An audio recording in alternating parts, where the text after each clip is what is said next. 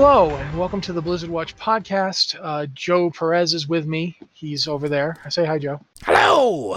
And uh, I'm Matt Rossi. I'm the host of this thing we do. Um, try just as a real life thing. We mentioned it during the pre-show. If you're feeling anxious or tense, believe me, I I am with you. I am also anxious and tense. Uh, let's just try and give ourselves a little something to think about other than the craziness of the world. Um, I think we're going to just go through some news really fast. I don't think we got a ton of stuff to say about it. Um, one th- one thing that happened, uh, I, I know we I think we mentioned this last week. I'm pretty sure we talked about Shadowlands getting its release date, uh, which is is November 23rd. I want to say 24th. Does that sound right? 24th. Okay. Uh, also, though, uh, I don't think we talked about this. WoW Classic has also announced its its next Ramus, the Phase Six rollout is Mhm. December. f- I want to say first. Yeah, December first, and that's a pretty big deal because that is the end of content for WoW Classic, uh, unless we get an announcement of a Burning Crusade uh, Classic servers or something like that. And uh, between that and Shadowlands, uh, that's a lot of World of Warcraft content coming out. And obviously, there were like delays and reasons why it's coming out now and not like a month or so ago, like it was originally going to. Um, but nevertheless, that's that's all announced. That's pretty amazing. That's a real lot of World of Warcraft happening. Uh, I'm going to mention there was an earnings call. Uh, Activision Blizzard had their their qu- quarterly their Q3 earnings call, and I don't know if it's a surprise to people or not. Um, but World of Warcraft did extremely well. Yeah. Um, Shad- Shadowlands is sold better than any uh, previous expansion, apparently, just in terms of pre-orders and so forth. Which, Mhm. again, I don't know that that's a surprise, but it, it happened, and so it should be. Apparently, the their their active users number, which is the thing they they use now, they don't use subs anymore. Uh, they use active users. Their monthly active user thing has stayed rock steady for the past year or so because quarter three was almost exactly the same as quarter two. Um, I think some of that's got to do with the, the lockdown, quite frankly. Uh, I, I feel like they would have actually had a pretty big drop because let's be let's be honest, uh, the amount of time it's taken for Shadowlands to come out, this has been a pretty long expansion at this point. And that's I'm not like, complaining about it. I'm just making you know it's just an obvious fact. Uh, so I think that the the the, the quarantine and the, the people being in definitely helped. But I definitely also think the hype over Shadowlands has gotten people interested. Yeah, I think so too. I've seen a lot of people just come back to the game recently because with this expansion, which we expect a certain level of it, but I think Shadowlands has gotten people really excited for. I, I think in a way that Battle for Azeroth just didn't. I think this more. I think it more resonates with a larger audience, and we're starting to see that in these numbers where people are coming back. I don't. I think to a certain degree, people didn't really know what Battle for Azeroth was actually. Yeah. Oh, well, I mean, and to be fair, I think that's accurate. I don't think anybody really like. I mean, we predicted some things, but for the most part, like it seemed like it, they weren't being forthcoming with what it actually was going to be about. Where Shadowlands is, this is what it's going to be about. That's it. Right? It's not this nebulous thing where it's like, oh, it's all about war. It's no, here's what's going on, and I think that resonates with people, especially nowadays when we're grow- people are growing up, they're getting older, they have other responsibilities that maybe they can't just sit and play a nebulous game. They have to make decisions what they spend their time on now. So having a more direct story or having a more direct representation of what your content is, I think matters more. It lets people make more informed decisions, and I think they're more likely to go with it at that point. I also think that if you look back at the expansions that are the more successful ones over the past few years, uh, going back to Mists of Pandaria, uh, knowing kind of what you're getting, it's actually pretty helpful for people Mhm. to make decisions as to as far as am I, you know, is this what I want to do? Um, not just, you know, hey, I, I I don't, I have a lot of other things going on in my life, but I think a lot of people, if if they made Battle for Azeroth more about the old gods and more about like you know struggle to save Azeroth from what was happening to it, and less about faction conflict, more people would have been interested. I think so. I don't think people really cared about faction conflict. I don't think they liked it that much in Mists of Pandaria, but at least in Mists of Pandaria, it was it was kind of the swerve of Mists of Pandaria. So you kind of you didn't feel too like it didn't it didn't feel like oh from the beginning oh we're just going to be fighting the other faction constantly. No, it was an undercurrent, right? Like it was it was Yeah. a thing that was there, but it wasn't the main focus. It was like, yes, there's always going to be tension between them and everything, but we're all fighting together against the Sha infestation, and like there were always something else to to take center stage. or at least we're explore we're, we're exploring Pandaria and the other faction is there and we have conflict, but Yeah. You know, at least Pandaria is this new place we haven't been before. Yeah. Uh, and I think and Mists of Pandaria turned out to be one of the best expansions. I, I, I to this day, I love Mists of Pandaria. Strongly agree Um, with you. Strongly agree. I think Warlords, people are like, huh? Like the premise of Warlords is very hard for a lot of people to, to grasp. Mhm. And I don't, I, I'm not trying to say, oh, dummies don't get Mists of Pandaria. I'm, I mean, Warlords of Draenor, but you know, seriously, trying to explain to people, okay, it's not exactly time travel because it's an alternate universe, but it's also back in the time of the of the original Horde. So the original Horde warlords are all alive, and it's like, what?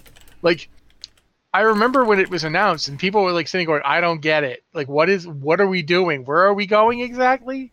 Draenor didn't Draenor blow up? Well, this is another Draenor. It's like I had to I had to resort to sliders and Star Trek episodes to explain Yeah. to people what was going on. Uh, which is really funny because that's what I, when when we started talking about Warlords of Draenor back then, that's what I said. It's like it's like a Berman and Braga episode of Star Trek. Yeah, or it's it's it's like this it's like an episode of Sliders where this didn't happen or what have you, Mhm. you know. And then you go to Legion, and again, the the premise of Legion is very straightforward. The Burning Legion is here, panic time, and that's it. You know, all this other stuff ties into it, and then you get into Battle for Azeroth, and it felt like the premise was going to be faction conflict all the time, and especially the way it started. Um, I on to this day I think it was a bit of a mistake to go with the the narrative beat they went with to start Battle for Azeroth. And I, th- this is not me. I hate when I see people say, "Oh, they're hacks" or "They're terrible writers." No, even the best writers can mess up things from time to time, or not. Yeah, the The impact is not necessarily the same for all players. Yeah, and, And I think that the way Battle for Azeroth started, it, if you're playing certain characters, like certain races, certain classes, the impact is a lot stronger than if you're playing others. Yeah, and I and I think um, Drake and Red in chat made like said something I think that is definitely a factor here is that a lot of the player base doesn't seem to really jive with that aesthetic anymore with just the faction conflict as the primary focus outside of PvP where you know especially when you've had all this grand storytelling up to this point where yes there's been faction conflicts yes there's been horrible stuff that happens but it's never been I shouldn't say it, it's never been it hasn't been the main focus in a while and I think that makes a big difference. And I think now with Shadowlands moving back to like that Mists of Pandaria, even like that Warlords of Draenor, even like that Legion, where there's a primary focus, there's something else that's taking sort of that uh, that primary spot. I think that just resonates more with a broad. Again, I think it's a broader audience thing, and so you start Yeah. seeing a lot of players come back to the game where it's like I, I knew a lot of people that quit for Battle for Azeroth because they were just like, I don't care about PvP. I don't care about the faction conflict. I have no investment here. I'll go play Sekiro or something else if I want to, you know, make myself feel pain. Uh, so yeah, I don't know. We can we can talk about that for a, a whole hour on its own, but I, I just think it's Yeah. a broader appeal. Yeah, and, and instead of doing that, since we were talking about the earnings call, I'm also going to mention that the earnings call said that Diablo Immortal is going into public testing soon. And now keep in mind, they had said they were going to go to public testing this summer, but I feel we know why they didn't. I Yeah. don't feel we need to belabor that. Nope. Um, but they are, or they've already done a pretty extensive internal play tests, and they are going to be going into uh, Diablo Immortal soon. Uh, this is also mentioned in a fireside chat that J. Allen Brack did this week because there was no BlizzCon. I don't know if you noticed, guys. There was no BlizzCon in like late October, early November, um, and because they didn't do BlizzCon this year due to COVID, uh, he decided, well, I didn't get to do my big keynote speech, so I'm just going to do a fireside chat where I get to talk to people. Mhm. And one of the things they mentioned was this the stuff about Shadowlands engagement. One of the things they mentioned was WoW Classic. Uh, they didn't get into any specifics as to when we're going to be getting, like if they're going to do a Burning Crusade server or when they're going to do it or how they're going to. But he did mention that Diablo Immortal is just done has done their internal play testing and they're looking to move forward in um, public testing, which I think is really interesting because I've said this before. Diablo Immortal is an MMO. Yeah, it is. It's straight up. It is an MMO. It's a mobile device game. Yes, absolutely. But it's an MMO. And so I'm really interested in seeing how that works on a, on a mobile platform. Like how I'm not, I know there are games that already do this. I'm not ignorant of the mobile gaming ecosphere, although I'm certainly not an expert in it either. I would say the closest I get to being an expert in is that I know it exists and from time to time I look at it. But I'm definitely curious to see how a Diablo game with a kind of massively multiplayer focus works, uh, especially when it's it's on mobile devices, which means the interface, by by nature, the interface has to be something you can do with just touches. Which I think is really cool from a technology standpoint because a lot of games have been very successful doing that. Like, uh, I'm going to bring it up, and people will probably lambaste me at some point for it. But Fortnite is a very good example of how a mobile game can be very good and very well integrated into a uh, multiplayer environment with an interface that translates well. And whether you love or hate the game, it doesn't matter. They did a really good job on that interface.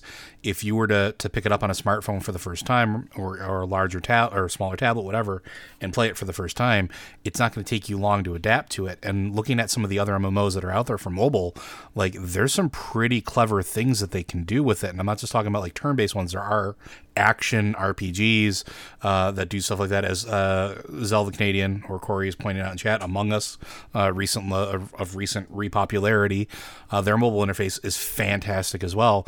It, and I'm I'm think with Diablo, I think Diablo is an interface that can lend itself well to that, just basically due to its simplicity. Like I remember, yeah uh, not not not not to beleaguer the point, but like I remember when Diablo three was going to console, and everybody was like, uh, "Oh, it's not going to work on controller. How can it work without a keyboard and mouse?" And then I would argue that Diablo three played, I think, almost better with a controller. Well, I, I would take the word "almost" out like straight up guys diablo 3 on consoles is a better game than diablo 3 on computer. yeah so i mean like um, it can be done. It's just, it's it's just have to accept for the fact that it might be something that you didn't expect to work the way that it did and make room for it. So i'm yeah. i'm super excited for it honestly. Like i think it's going to be cool to watch how it happens and if it becomes something that i can publicly test or, or download and test i'm going to try it and I'm not a big yep. mobile gamer. I but I will try this. Yeah, I'm definitely interested to see the lore format, like because it's it's set between Diablos two and three. Um, and as we're going into Diablo four development, I'm very curious to see. One of the other things that uh, J. Allen Brack mentioned, though, that I feel should be mentioned, is he also mentioned that they have projects in development that we don't know the names of or have heard anything about. Mm-hmm. That they're they're working on them, and we will hear about them later. Um, later might be in February because I believe that's when the the, the free on the online BlizzCon is going the, to be. the free online BlizzCon for everybody. Yes.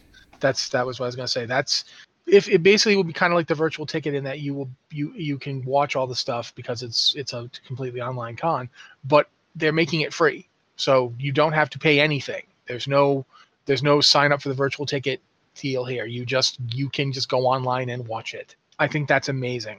I, I think it is the best birthday gift Blizzard has ever given me. Just thank you, guys. In February, I didn't know that. Yeah, uh, my for for those of you that keep track at home, my birthday's February fifteenth. So shortly after, I'll be uh, enjoying BlizzCon as I'm sitting at home and enjoying it with the rest of you guys because I'm definitely going to be watching the, the the virtual ticket.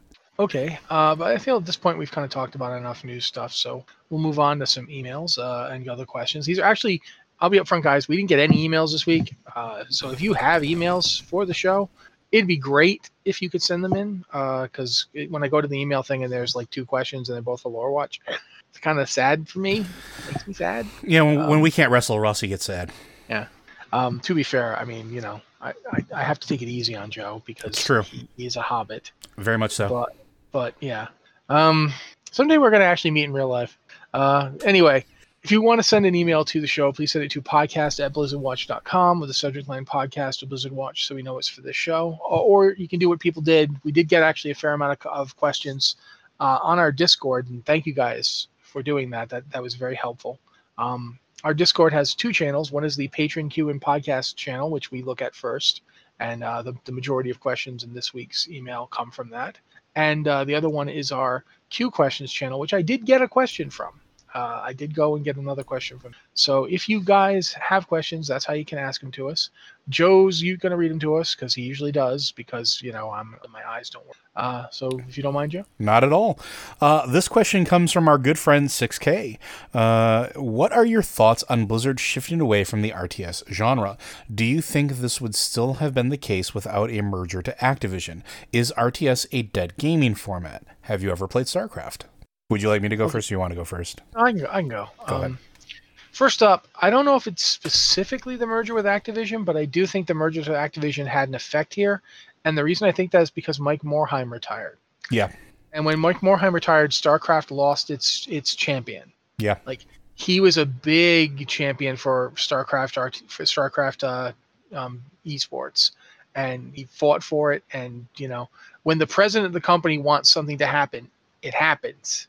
You know, while whilst he was there, StarCraft was going to get some level of focus. It obviously got less focus after a while because they they'd finished what they had set out to do. They'd put out the various you know expansion packs for it. The uh, StarCraft Two came out feeling much more like like instead of feeling like a like a game that got expansions, it felt like they released it in episodes. Yes, and that's that's how they did it. And I don't know that I agree with that decision. Heart of the Swarm, uh, I thought was pretty good. Anything with the Protoss, I think, is good. But in general, I played it a little, a tiny bit, uh, because I am not a big RTS head. I'll just be upfront. Um, RTS as a genre is kind of stagnant right now. I don't know that that's. It feels like this is a case of RTS as a genre is stagnant not because there's not interest in it, but because nobody is doing it. And the last time somebody did it was Blizzard with StarCraft 2, and I think the story of StarCraft 2 wasn't quite what people were expecting. And the play is, I, I think co-op commanders was one of the best things they ever did, and people love co-op commanders, and it's it's it's been very healthy for years. Think about well, StarCraft 2 came out in like what 2014? StarCraft 2 or StarCraft? StarCraft 2. 2010. Okay, 2010. So Wait, Wings of 10, Liberty was 2010. This is a 10 year old game. The fact that they're just now saying, okay, we're not going to be doing any more new stuff for a game that came out in 2010, that's pretty amazing. That's a lot of support.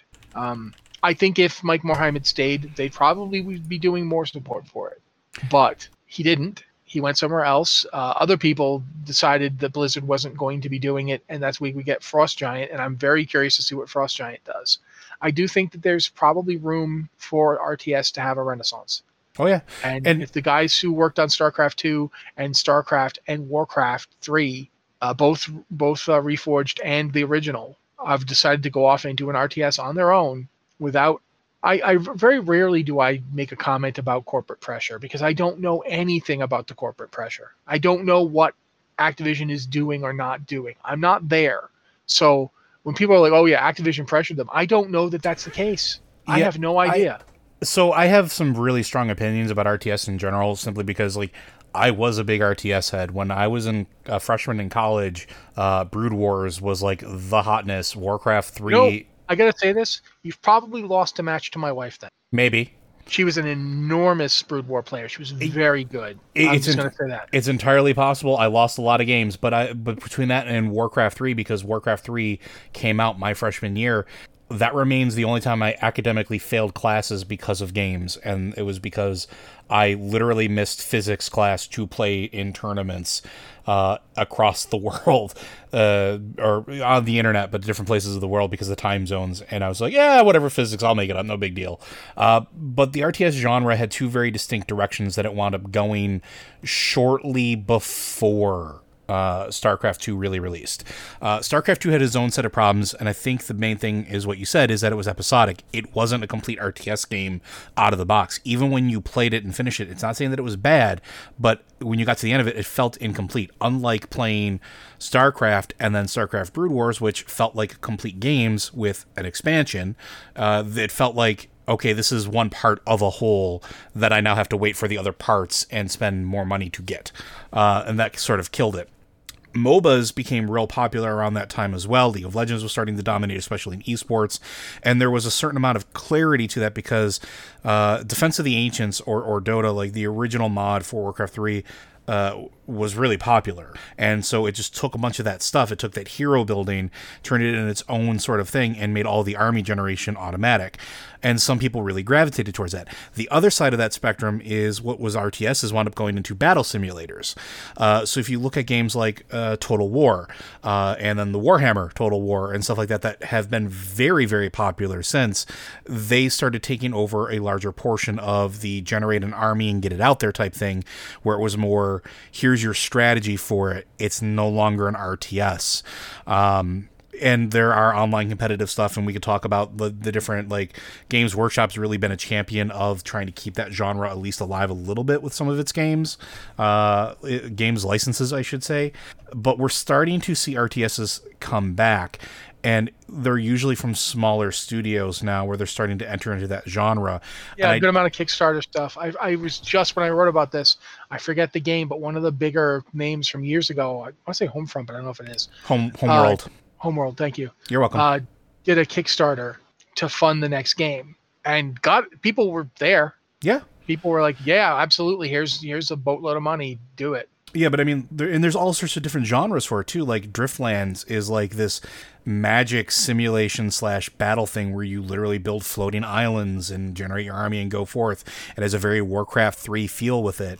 Uh, there's a game called Homeworld, which is very much like original StarCraft feel to it with better graphics.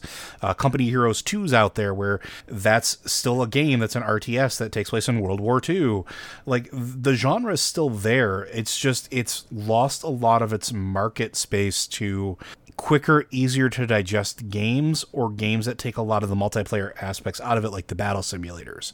I Or games that lean heavy on the multiplayer. yeah Like, I mean, it's got to be said that of all the things Blizzard has done over the years that they probably look back and say, wow, we should have done this and didn't. Letting Dota just float and letting other companies come along and pick up the concept and make, you know, games based on it instead of them doing it themselves until much later when Mhm. it was too late. Uh, that's absolutely like the fact that Blizzards did not have a Dota until League of Legends was already massive. And then anytime they tried to announce something close to it, like it got delayed, it got delayed, it got delayed, and then eventually it became Heroes of the Storm, which is now doing what? Like there's not a whole Yeah. lot of new stuff for it, right? It's it's sort of they, in are legacy on, mode. They're on a skeleton crew. Yeah, Yeah. not quite. They do they do put new stuff out from time to time, but it's it's there's like much less people. And again, I think that's partially because Mike Mike Morhaime left. I would agree. Then you just there's a different focus. The people who are there now are focusing on different things, and that's what happens. I mean, you can't really complain about it. But so I guess the answer to your question about whether or not it's Activision is yes, but not directly. I don't think Activision comes to Blizzard and says, you know, okay, scrap StarCraft. Uh, I think it's much more in line of they're like, look, what are you focusing on? What's what's return on investment? Because Activision is a big company, and the only thing they are never going to mess around with is their investors. Yeah. That when you are a company this big, that's just what happens. Um, Blizzard will always be in that position as long as they are a part of Activision, and they are going to be a part of Activision. That you, any scenario you're coming up with where Blizzard's not part of Activision, you can stop Yeah, because Activision is not stupid. Blizzard makes a ton of money for them. Like Yeah. they they're they're a big deal. Yeah, but I mean, I, I think just to loop back and just kind of like put a, I guess, put a pin in it so we can move on a little bit is just RTS is not a dead genre. We have no idea. Oh, absolutely. we have no idea what, if anything, Activision has to do with it, uh, versus literally Mike Morhaime being the last vocal voice for those types of games inside of the company Well, in mean, a yeah, in a market have- space that shifted. Yeah, and you can absolutely see the fact that the people from Frost Giant all left Blizzard to go do their own thing. That shows you that the other people that might have championed it decided to not do it. Mhm. They decided to go do it somewhere else. So, and I'm I'm super excited for Frost Giant. I want to see what they come up with. Me too. I think if anybody can can make a big RTS that revitalizes the genre, it's these people. Um, they they they are. It's it's an exciting thing, but ultimately, I don't think it's a case of there's nothing sinister here. It's just the way business works. Yeah, and they're going to follow the money. Any business is going to follow the money. If MOBAs are the hot thing, they're going to follow MOBAs. If it, it, we could again talk about that for a whole hour on its own, but uh, that's I think that's good enough for now. Our next question comes from Tetsemi. Uh, if you had complete freedom to remake Blizzard as a game company with one caveat, you have to remove one genre and the game associated with it from the development support, but you can then add a different genre in development support. What genre would you remove, and what would you add, and what game would you have them develop? Uh, I'd say go for it, man, because this is a weird one for me. Well, I mean, they've Blizzard's kind of made it easy for me because at the moment they don't have any RTS games. so I would remove RTS games, uh, and I would make a 4X game, and I would make that game be a StarCraft game. Okay. that would be the revitalization I would do is because I've thought for years now that StarCraft was moving away from RTS and they kept trying to make another different StarCraft game. You notice that? They kept having like, oh, we'll do StarCraft Ghost or oh, we'll do StarCraft Ares, uh, and they they keep having these like they were going to make a StarCraft game using the the um, Overwatch engine. What was that even going to be? I have no idea. But they they canceled that to work on Diablo 4 and Overwatch 2.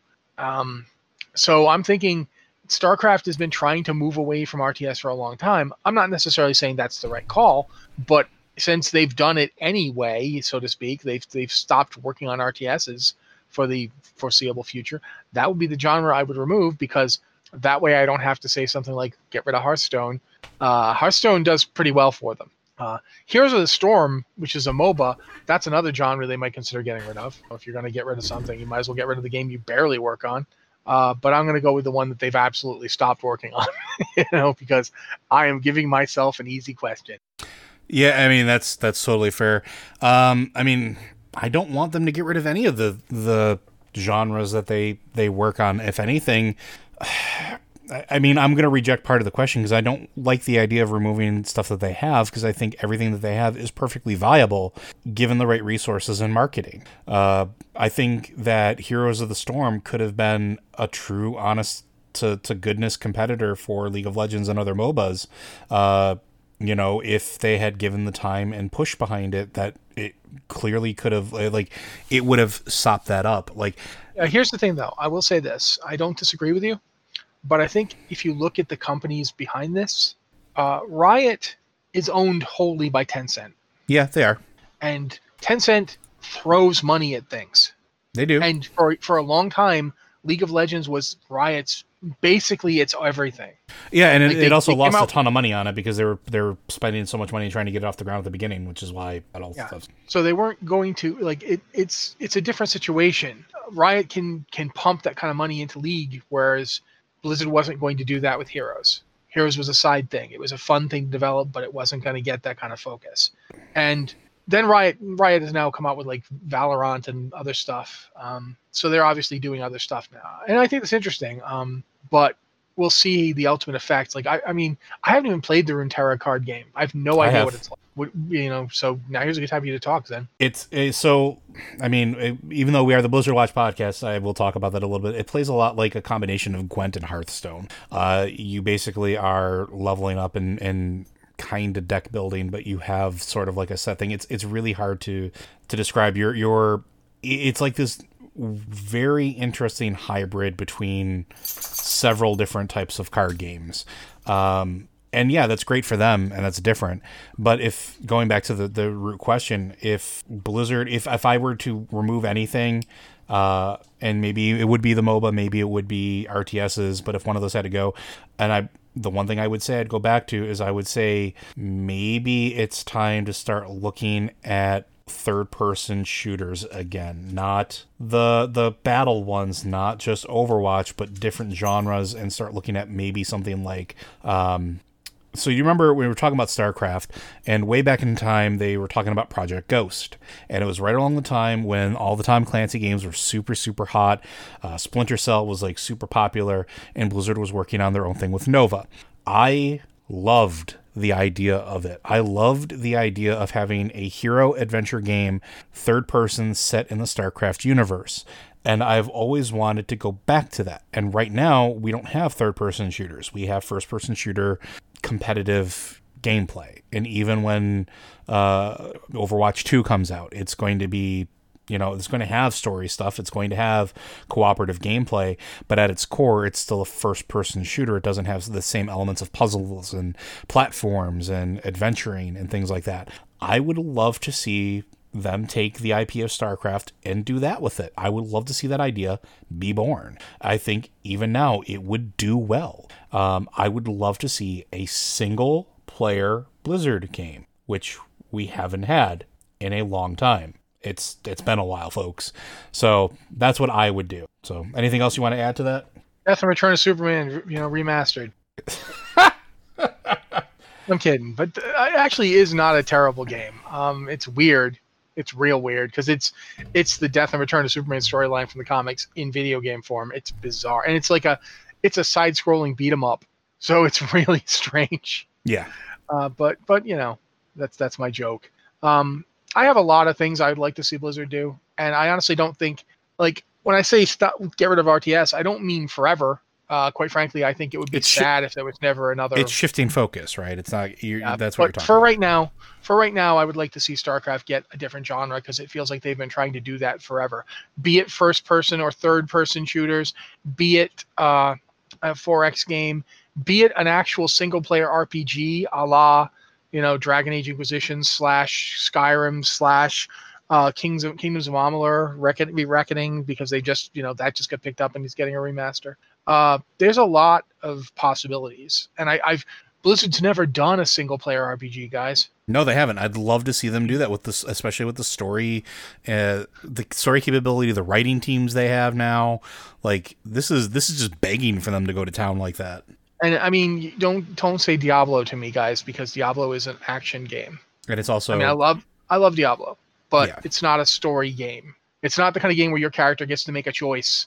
Uh, you know, at any point, you know, you just you play it and stuff happen, and that's fine. I love Diablo; it's great, and I'd love if they were going to do a game like that with Diablo, I would be there for it. But they're never going to change that formula that much because they they know what works. But I'd love to see them take StarCraft and give it a shot because StarCraft really has not been getting the focus it deserves. I'll just say that. Much. Yeah, it needs love. It needs love. Our next question comes from Roxy. Uh, greetings, watchers. It is I, Roxy, Goblin Shaman of Hyjal US and The Queue. Having just read the free prologue to Exploring Azeroth, Blizzard released Monday, are we just pretending rogues didn't murder everyone in Duskwood? Question mark? I mean, yes. Well, I mean, they didn't murder everyone in Duskwood because Duskwood is. I, I mean, I'm not entirely sure what we're talking about here. Rogues didn't murder everyone in Duskwood, did they? I mean, am I am I mistaken? I, th- I thought they. I thought there was something. It's been a while since I've gone through Duskwood. I will 100% freely admit that. So, I, like I don't. I'm going to be upfront with you, Roxy. I haven't read it, but in the been you know lots lots been going on. but in the Rogue Legion campaign, I guess uh, from the, what Flan's telling us, uh, there was a thing where they just basically went into where they were trying to get the Kingsbane and they just murdered. A whole Oh right, Yeah. yeah, okay. Because like one of the people who was like the quest giver was turned out to one of the old quest givers from like forever ago turned out to be like working for an evil cult or something. Yeah. I remember. Yeah, okay. Yeah, I guess they are just kind of pretending they didn't happen. Uh, you got me. yeah, I don't really have much more to, to add to that than kind of, sort of, yes. Uh, who knows? Could have been a fever dream. Maybe we just all drank the wrong cup or something. Who knows? Or you know, whatever. I mean, they they killed a bunch of people, but you know, they covered it up. I, I don't know what to tell you. yeah. Sorry. There's a, there's a rogue pretending to be the people. There's rogues hanging out in Duskwood pretending to be the people that they killed. I mean- oh yeah, it's me. You Clearly- remember me? Clearly, it was the Nathrezim. Let's just call it what it like it was. It, was all. It was all the one hundred percent from the start to finish. Uh, all right, our next one comes from Tetsemi again. Uh, I have been leveling an enhancement shaman from 10 to 45 and just got the crashing storm talent. It added so much flavor and damage to the spec that it felt like a new build. P.S. Blizzard, more of this, please. It really feels like they nailed the enhancement shaman look and feel, but then I look at my elemental shaman and I feel like the poor echo of what it could be. What would you do for an elemental shaman to make it as feel as good as enhancement shaman does? It is just a cosmetic animation visuals that are lacking or something else.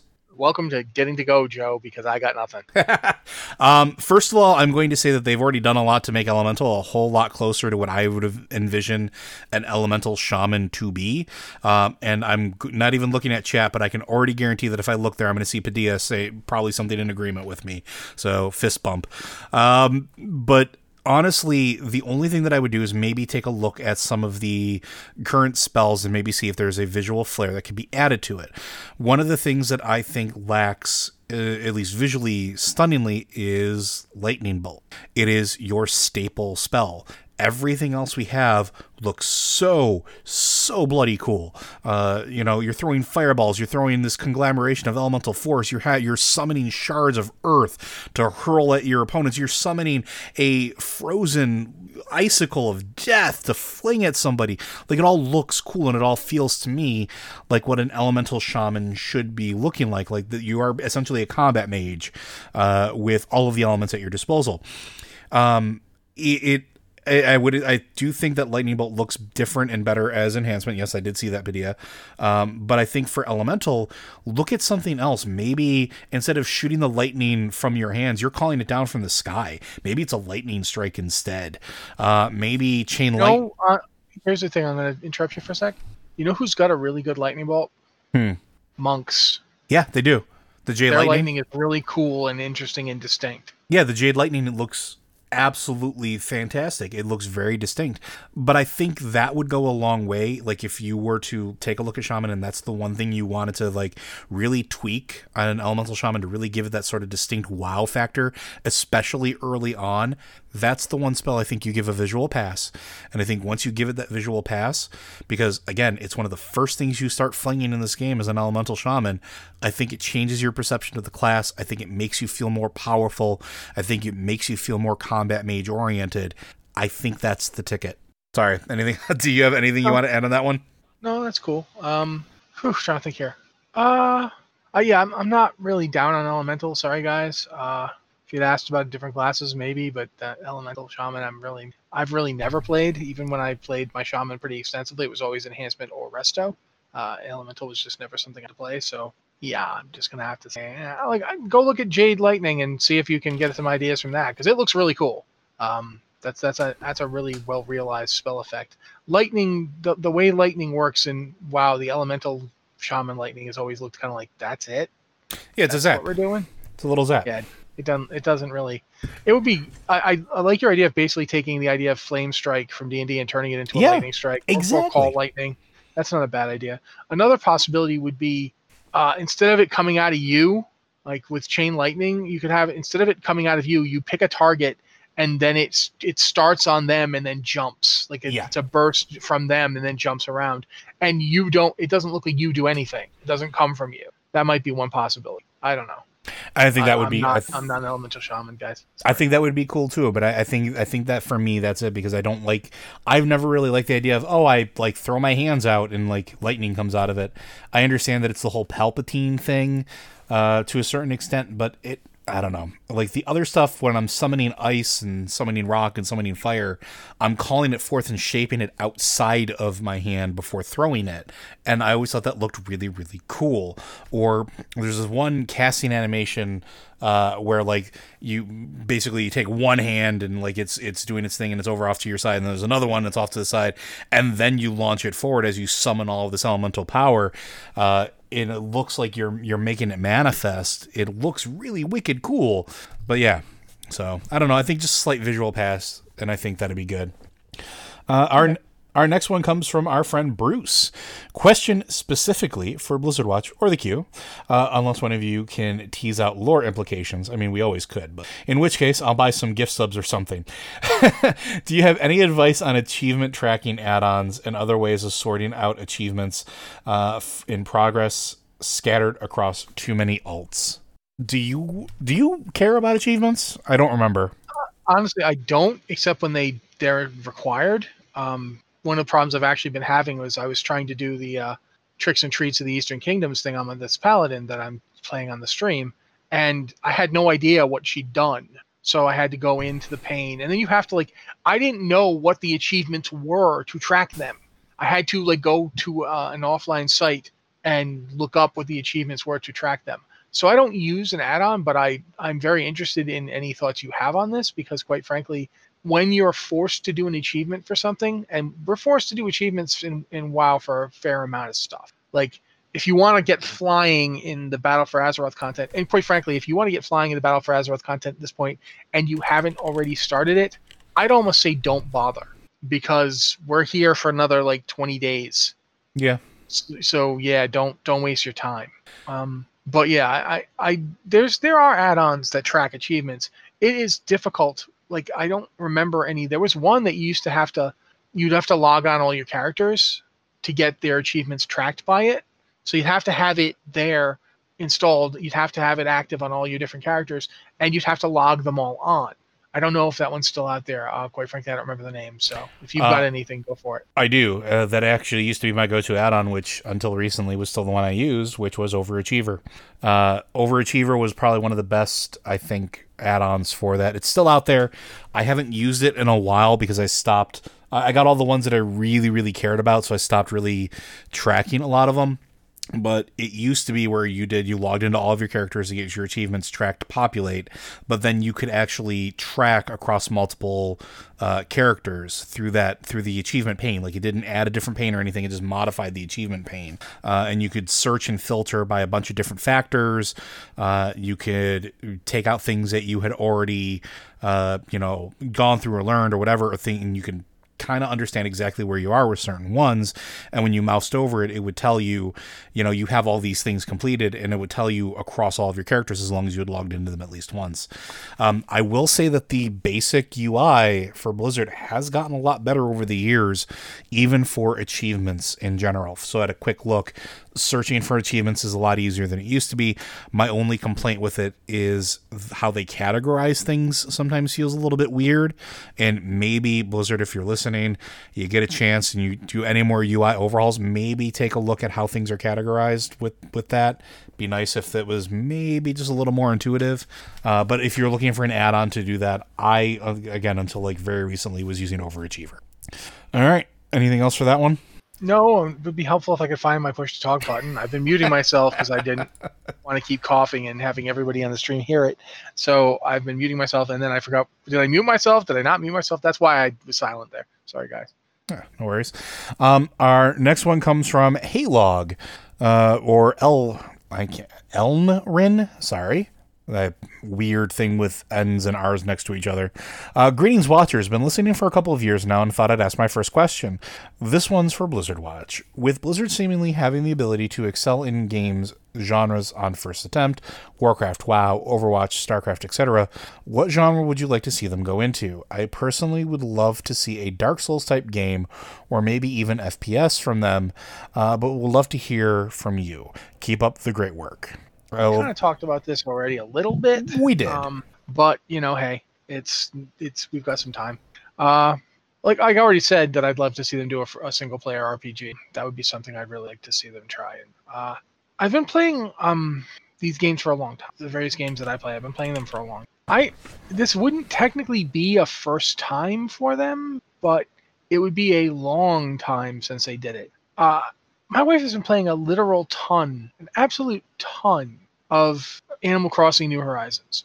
Just and it has been playing oh, it pretty oh much for, for my months. goodness. Okay, no, I'm sorry. Go ahead. Finish. Finish. I'd like to see if Blizzard like maybe maybe keep the some RPG elements. Kind of look, go look at Stardew Valley, which I think is the closest. I don't want to say competitor because they're not the same kind of game, but they have a similar kind of feel to them. Basically, t- go through Animal Crossing, go through Stardew Valley, and essentially imagine a game where you played like Stardew Valley in WoW and Animal Crossing in WoW, or you had like a maybe it would be a mobile game where you would do all the stuff that you do on the Switch when you're playing Animal Crossing or when you're playing Stardew Valley, and that stuff translates back over into WoW in some fashion. I don't know how that would work, but that's something I've been thinking about a lot. Is like games like Animal Crossing and Stardew Valley, games that are like kind of like I don't want to say farm sims or you know I don't even know what you'd call Animal Crossing. I don't know what kind of game you would say it is. Uh, it, it, feels like a sim game. I think it's like a life sim. Yeah. So yeah, something like that. That's that's be what I'd like to see them. That's my first statement. I'm gonna let Joe talk for a while, and then when he comes back to me, if I have another idea, I'll bring it. All right. Uh, so I have two very distinct ideas for this, and one was just spawned by by Rossi and his thing. I'm gonna go and throw that out this out here a player housing game. And listen, we've been talking about it in WoW, and, and we've talked about it a thousand times before, where it's like you. It, attaching that system to the current structure of WoW is probably not going to work because it was never intended from the very beginning. But then you look at players who loved WildStar, and for them, the end game started at level 14 when you could get player housing. I'm looking at you, Raids. I can see you and your your Rainbeer Road. Um, you look at Final Fantasy 14 with the player housing, and what people are doing with it. I think you take the idea of Animal Crossing, and I think you do a, a almost like. Uh, I think it was called Rune Factory back in like the Wii and uh, like Wii U days. It's been a very long time since I've, I've played these games, but that was basically it. It was like Stardew Valley with less farming uh, and more like adventure questing. But you basically did all that stuff to get things for your home and built like an epic house, uh, an epic settlement for you to live in and enjoy. Uh, I would love to see maybe take that concept that players keep asking for and make it its own thing. And maybe it is it's WoW themed. Maybe it imports your character through the API where like it, it, takes a look at like what you are, your race and class, and what you're wearing to a certain extent. Um, maybe it ties in with the achievements because here's the weird thing from the technology backend standpoint: we know that they have an API uh, that exists that feeds that information to apps that for mobile apps and things like that, for Armory and things like that. They could totally take that information and just have a system that like pulls on that passively to have things you do in WoW affect this other game, and you get to make your stuff. You get to send send your your people on quests like you know uh, you do with the uh, mission tables and stuff like that. But you just make it more involved. You make it its own standalone game, and you just let it go. I think that would be super cool. I think that that would be something that I think people would enjoy. I I don't like Animal Crossing personally. I don't take anything away from people that do, but if they did something like that with WoW, like WoW theme, where like stuff I did in game would possibly, you know, maybe it feeds off of achievements, maybe it feeds off of loot drops or something like that, and then I can do other things in that game, I'd be all about that. I'd be really cool with that. I think that'd be really, really you know great and if that's one of those ips that you're working on over there blizzard uh, i'll take my 10% thanks um, but i'd be cool with that the other one and I say this every single time, and I know for a fact Corey is going to be on this train as well. I'd love to see Blizzard's hand at a true roguelike game. I love roguelikes. I think they are one of the, the few infinitely replayable video game genres that exist. And simple concepts can be hundreds and hundreds and hundreds of hours. Uh, Binding of Isaac is a game that I've put, I think I literally had 1200 something hours in the original and another 500 in the the most recent one that was released uh, so like I put a lot of time into that because it's different every single time. It's different combinations, different effects. They're starting to play along with around with that idea a little bit with Torghast, but I'd love to see what Blizzard could do if they devoted a ton of production time, a ton of resources to making an honest to god roguelike. And I almost don't care what the genre is. I just want to see what they would do with that. I think it would be really cool. And think of an infinitely replayable game made by them in that regard with any of their sort of uh, polish with anything like that. Like I've been playing a ton of Hades recently from Supergiant Games. It is a roguelike. It's a roguelike action RPG. It's a fantastic game. The writing's clever, voice acting's clever. Imagine Blizzard doing something along that line with their IPs, with the voice acting talent that they can pull, with the writing talent that they have, they could do anything. That would just, it would be amazing. I think it would be super cool. Like, I'm getting really excited just thinking about this. Sorry. No, it's fine. I'm not upset with you having an idea.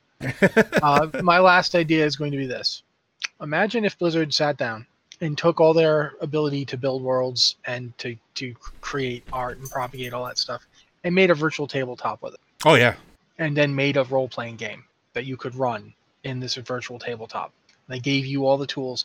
Basically, if you remember Neverwinter Nights, I want you, Blizzard, I want you to go and, and make Neverwinter Nights and let, put in all the tools to let people design their own modules and run their own video games.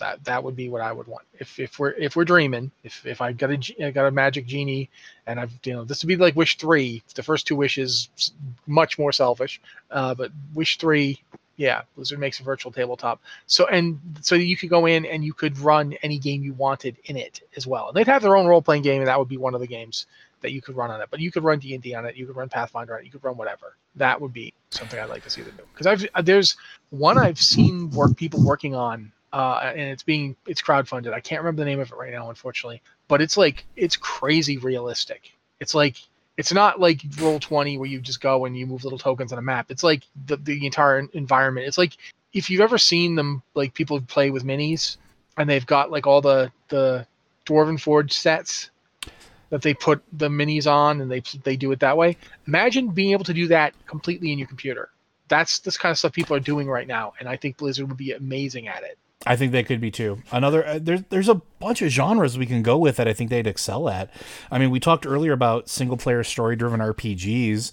Uh, I still would love to see them do something with with that. Like, imagine a Knights of the Old Republic, but done with Blizzard's care. Like, I think that would be really really cool. Um, I'll throw this one out there just because I think it's. I don't want to say it's funny, but I have enjoyed some of these in the past, and I know a lot of people do dating simulators. Those are a thing. Uh, those are a thing that we, we already said we wanted to do a single player RPG, man.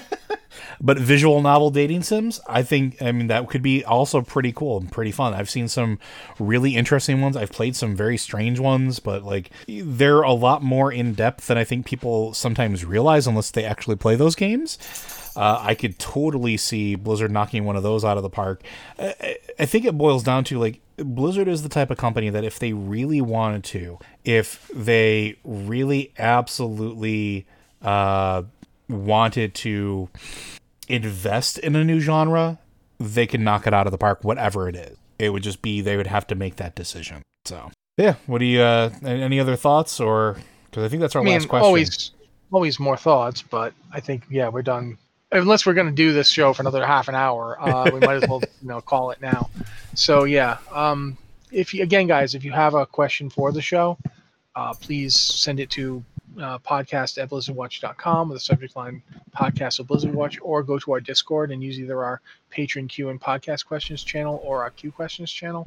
And uh, I just want to say again, just just a little thing. If you're if you're stressed right now, if the world is like really scary and you don't know what's going to happen and you're like just you're waiting for some kind of resolution you're not the only one at least that much no we're, we're all kind of in the same boat.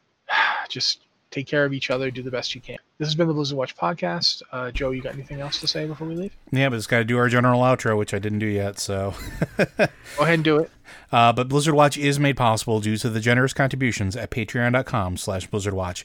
Your continued support means this podcast site and community is able to thrive and grow. Blizzard Watch supporters enjoy exclusive benefits like early access to the podcast, a better chance at having your question answered on our podcast or the queue, and an ads-free site experience. All right. And so with that, uh, we'll say goodbye. Thank you guys so much for being here with us. Uh, appreciate it. And we'll be here next week.